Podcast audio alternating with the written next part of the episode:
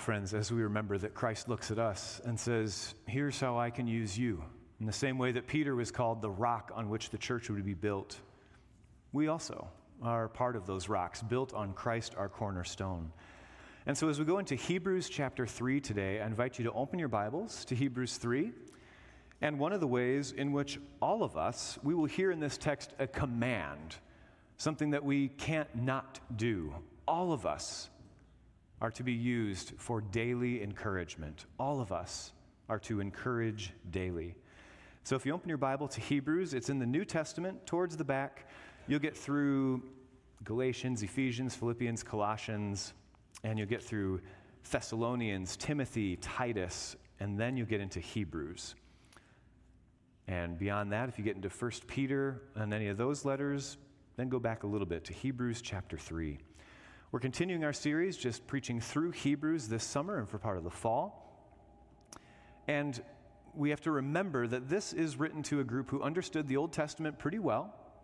And there's also those who are falling away from the faith or falling back. Maybe we don't need Jesus, we'll go back to just the Old Testament. Or maybe we don't really need any of this at all. Maybe it's not worth it. Maybe life is just a little bit too hard right now. And we hear this call and this reminder that all that God has done in the past mattered the Old Testament was an incredible foundation, but also that the perfection and completion of it is not in the Old Testament, but in the New with Jesus Christ. And so, as we open to Hebrews chapter 3, there will be some talk about Moses. There will also be some talk about people who fell away. And this is a reference to the Israelites when they grumbled and complained against God. And finally, God said, You know what? You guys aren't making it to the promised land. I'm kind of tired of your whining on that 40 year road trip through the desert. And so there are those who did not make it into the promised land. As you hear it or read along, don't confuse that with damnation, that they were limited from salvation, but rather that their punishment was you're going to wander for 40 years, but you're not going to get to cross over into the promised land, into the land that I have given you. But it's a parallel and it's a reminder and a, warning to, to not grumble against God to the point where we lose sight of all that God has done for us. And in all of this, we'll find our command to encourage daily. But before we read God's word together, let's pray. Father, may your word be our rule, your Holy Spirit our teacher, and the glory of your Son, Jesus Christ, and his kingdom purposes our utmost and primary concern. This we pray in your name. Amen. Hebrews chapter 3. Therefore, holy brothers and sisters who share in the heavenly calling, fix your thoughts on Jesus, whom we acknowledge as our apostle and high priest. He was faithful to the one who appointed him, just as Moses was faithful in all God's house. Jesus has been found worthy of greater honor than Moses, just as the builder of a house has greater honor than the house itself. For every house is built by someone but God is the builder of everything. Moses was faithful as a servant in all God's house, bearing witness to what would be spoken by God in the future. But Christ is faithful as the Son over God's house. And we, we are his house, if indeed we hold firmly to our confidence and the hope in which we glory. So, as the Holy Spirit says, today, if you hear his voice, do not harden your hearts as you did in the rebellion during the time of testing in the wilderness, where your ancestors tested and tried me. Though for 40 years they saw what I did. That is why I was angry with that generation. I said, Their hearts are always going astray, and they have not known my ways. So I declared on oath in my anger, They shall never enter my rest. See to it, brothers and sisters, that none of you has a sinful, unbelieving heart that turns away from the living God, but encourage one another daily, as long as it is called today, so that none of you may be hardened by sin's deceitfulness. We have come to share in Christ if indeed we hold our original conviction firmly to the very end. As has just been said, today, if you hear his voice, do not harden your hearts as you did in the rebellion. Who were they who heard and rebelled? Were they not all those Moses led out of Egypt? And with him, and with whom was he angry for forty years? Was it not with those who sinned, whose bodies perished in the wilderness? And to whom did God swear that they would never enter his rest, if not to those who disobeyed? So we see that they were not able to enter because of their unbelief. This is the word of the Lord. Thanks be to God. Encourage one another daily, as long as it is called today, so that none of you may be hardened by sin's deceitfulness. Encourage one another daily. I'm going to tell you about a man named Norm, who is a figure of my childhood. He was a member of my home church. He was the type of elder that, that all other elders looked to, not because he was intimidating or scary, but because he was wise and he was an encourager. Norm was a math teacher during his years, um, and then in his retirement years, he spent a lot of time tutoring. He tutored people who didn't have as good a math teachers as Norm was. But Norm, for me, he was the after evening church guy. So this was evening church days, and after evening church, and sorry, some of you have probably heard about Norm before, because some of those people that influence us, they keep coming up in our minds. And Norm saw me as a little kid making paper airplanes after church. I mean, let's be honest, I was making them during church too. Norm would see me, the little kid with my two airplanes, walking around, and Norm, being the encourager that he was, he never scolded me for using the bulletins in such a way. He never uh, chided me for maybe uh, walking a little too fast that might have counted as running. But Norm struck up conversation with me week after week after week because he could tell I was bored. I was ready to go home. So I had to kill time. Norm also could have gone home, but he wanted to make this moment count, not for himself, but for me. And so Norm took an interest in whatever I wanted to talk about. Norm encouraged me to, to think deeply. Norm encouraged me to seek out knowledge because that was the type of teacher that he was. Norm was a constant encouragement to me for all of those Sundays after evening church. I can't remember a Sunday night where Norm didn't talk to me after church. That was Norm. And learning more about Norm as I grew up, knowing after he had passed away what a respected and revered person he was in our church and in our community, made me take it even with more gratitude that Norm just always had time for me to make that moment count. We got into a rhythm of him giving me a riddle once a week, and if I could figure it out by the next Sunday, I could tell him the answer. Sometimes he'd give me math problems to figure out, true to his training as a, as a mathematics instructor and he'd see if I could figure it out accurately by the next week. That was Norm. He was one who took Hebrews chapter 3 verse 13 seriously, encourage one another daily. But as a retired older man, he didn't take for granted his opportunity to one on one connect with any student or child that he could to encourage them. And to this day, even though Norm is just being Norm, it made a profound difference in my life. Thanks, Norm. And thank God for Norm. I also want to tell you about Carol. So, Norm was a teacher in the schools, a man of math and science. Carol was our eighth grade Sunday school teacher. And even as middle school students, we understood that Carol had some health issues. We understood that she lived with chronic pain. But Carol was also an encourager. In eighth grade Sunday school, Carol's constant encouragement to us and her favorite thing to talk about was prayer. And she encouraged us all the time by reminding us that our prayers really do matter. Our prayers really are heard by God, that our prayers really do make a difference, as we've heard testimony of here and there, also in our midst, that our prayers work. There's something to all of this. And never once, either in Sunday school or outside of Sunday school, do I remember Carol chiding us for saying, You guys don't pray enough. You're not praying big enough. You're not praying the right ways. Never any of that. Carol was a constant encourager. Your prayers matter. And you just should pray. She encouraged everyone to find life in prayer. I think of Norm and Carol, and I could go on and on and on of other encouragers that just by being themselves, they made a difference in my life. And we did this at staff as well, talking about who are the people who encouraged you. And I invite you to take a moment to think now of maybe there is that person who encouraged you in a profound way. They encouraged you because they saw something in you the same way Jesus saw something in Peter and said, On this rock I will build my church. Who was it that saw something in you, that saw the best of you and encouraged you and said, You can do this? God can use you in this way. Maybe someone comes to mind right away and easily in which case I encourage you to think about the impact they had in your life and find a way to do it yourself in your own way. Encourage one another daily, as long as it is called today. It's a command, it's a spiritual imperative, and it's not an option. Encourage one another daily. And maybe as we think about who's been our encouragers in life, maybe your mind comes up blank.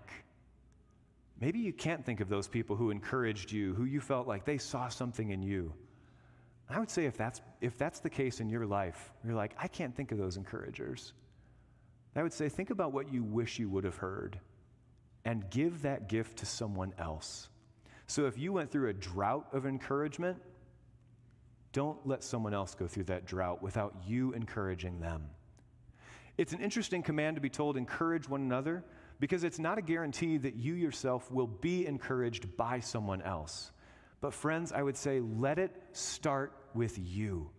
Let the encouragement start with you because it is true what goes around comes around. And if what you are sowing is seeds of encouragement, eventually you won't be able to avoid the harvest where someone will encourage you in return.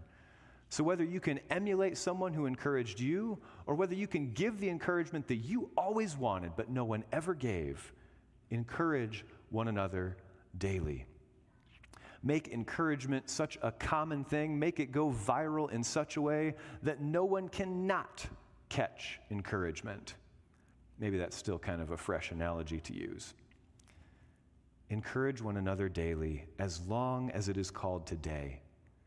I think as the book of Hebrews was inspired by the Holy Spirit and as pen was put to paper or quill to parchment, whatever, I think there is a little bit of a play on words here and a knowing of the human heart that we all have a tendency to put off certain things until tomorrow.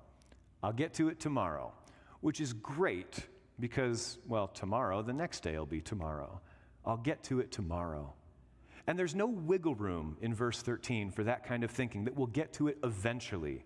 Encourage one another daily as long as it is called today, meaning tomorrow, no, we're not waiting for tomorrow. Encourage one another daily, as long as it is called today. Meaning, right here, right now. Remember to encourage someone in a way that is true to who you are and how you see them. And maybe that takes some prayer. Maybe the people who are a little bit hard to deal with need to be encouraged as well. And that's where we pray and ask God, help me to find a meaningful encouragement for them. Find your norms and carols and be your norm and carol self as God has gifted you to encourage others. It's not an option, it is, in fact, a command. But it's not a very burdensome one because there's joy found in encouragement. It gives something back to us to encourage others. And I think that's why the norms and carols and others of the world find so much joy in their encouragement. But also, we need to remember that encouragement isn't just nice words. It can be nice words. It's kindness as a fruit of the Spirit, but it's also more than that. Kindness is a good thing. Encouragement is an encapsulation of seeing someone as God sees them. And it's not just being good to someone, the effect of this, encourage one another daily as long as it is called today, so that none of you may be hardened by sin's deceitfulness. Encouragement is the antidote to the poison of sin's deceitfulness.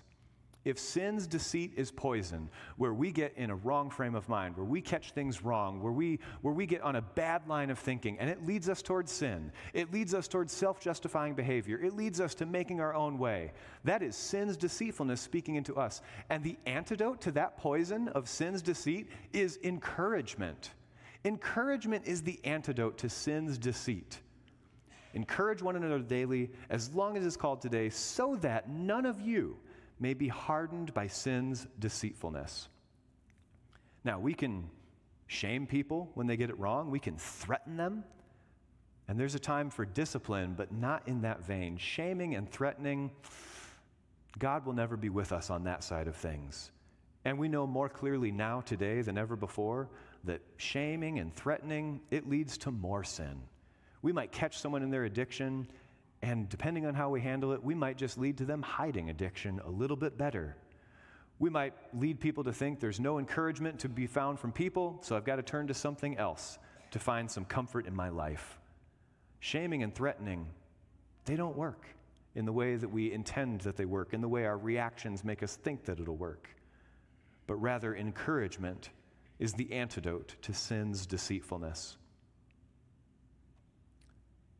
And encouragement, well, to give courage to, encourage is how we would read it in English, to give, to give them some heart. But it's an interesting word in Greek where it most literally means to call to one's side, to summon someone, except we're not calling them to our side. This isn't like politics where I'm going to put myself up and put that person down so you can come to my side. We're not trying to win people over to our side. That's the ways of the world for all the worldly factions that there are.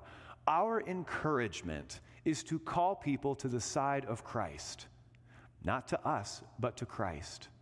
Our encouragement is to say, I see Jesus near to you, and I want you to know how near to Christ you are. We are calling to someone's side. We are saying, Come a little bit closer to Jesus, because here's how we see you, how God is already at work in you. We can chastise people for going too far away from God, and that might feel good in the moment, but it will not have the same effect, according to Hebrews 3, of encouraging someone to come alongside of Christ. And it is an encouragement to protect people from the poison of sin's deceit. We are encouragers. And we do it how often? Daily, as long as it is called today. To call to one's side, to say, Come near to Jesus, and know that Christ's love is abundant for you, His grace is enough for you, that Jesus can use you, that Jesus can give meaning and value to your life in a way that you can't experience without Him. Therefore, the chapter starts with this call fix your thoughts on Jesus, that we don't get distracted by other things. Fix your thoughts on Jesus. Come near, come alongside of Christ.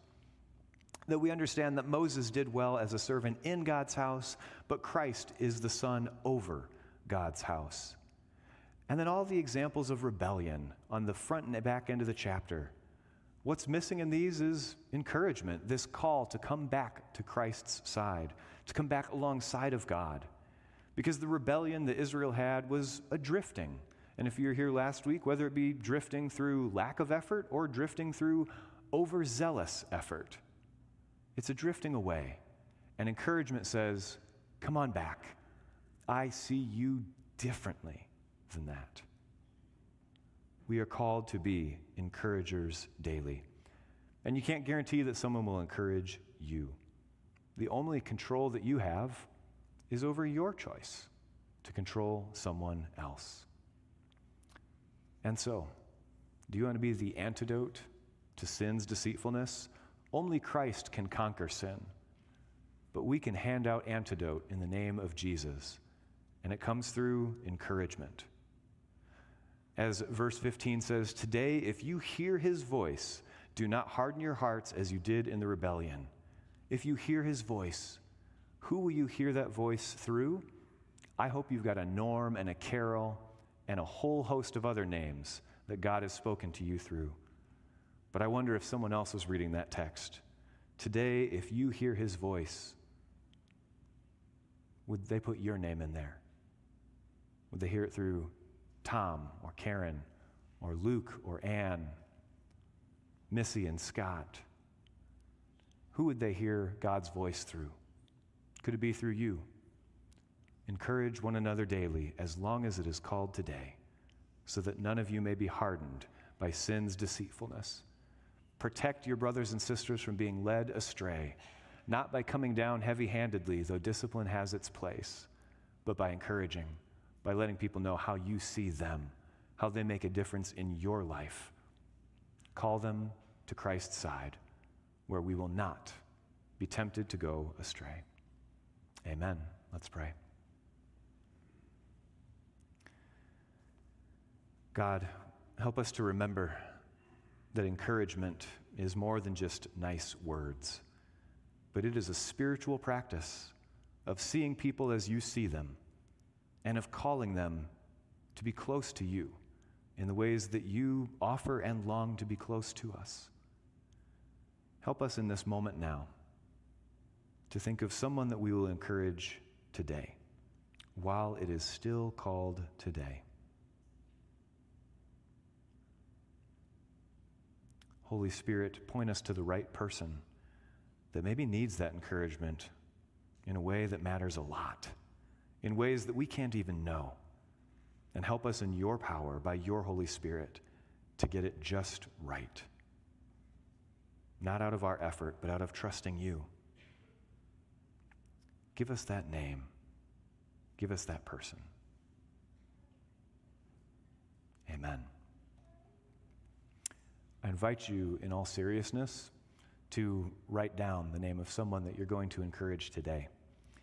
And if you're not a writing downing person, then I won't judge you if I see your phone, because I'm going to assume that you're going to type up that text and at least have it ready to send for after church, of course. But let's encourage one another daily in the ways that matter most.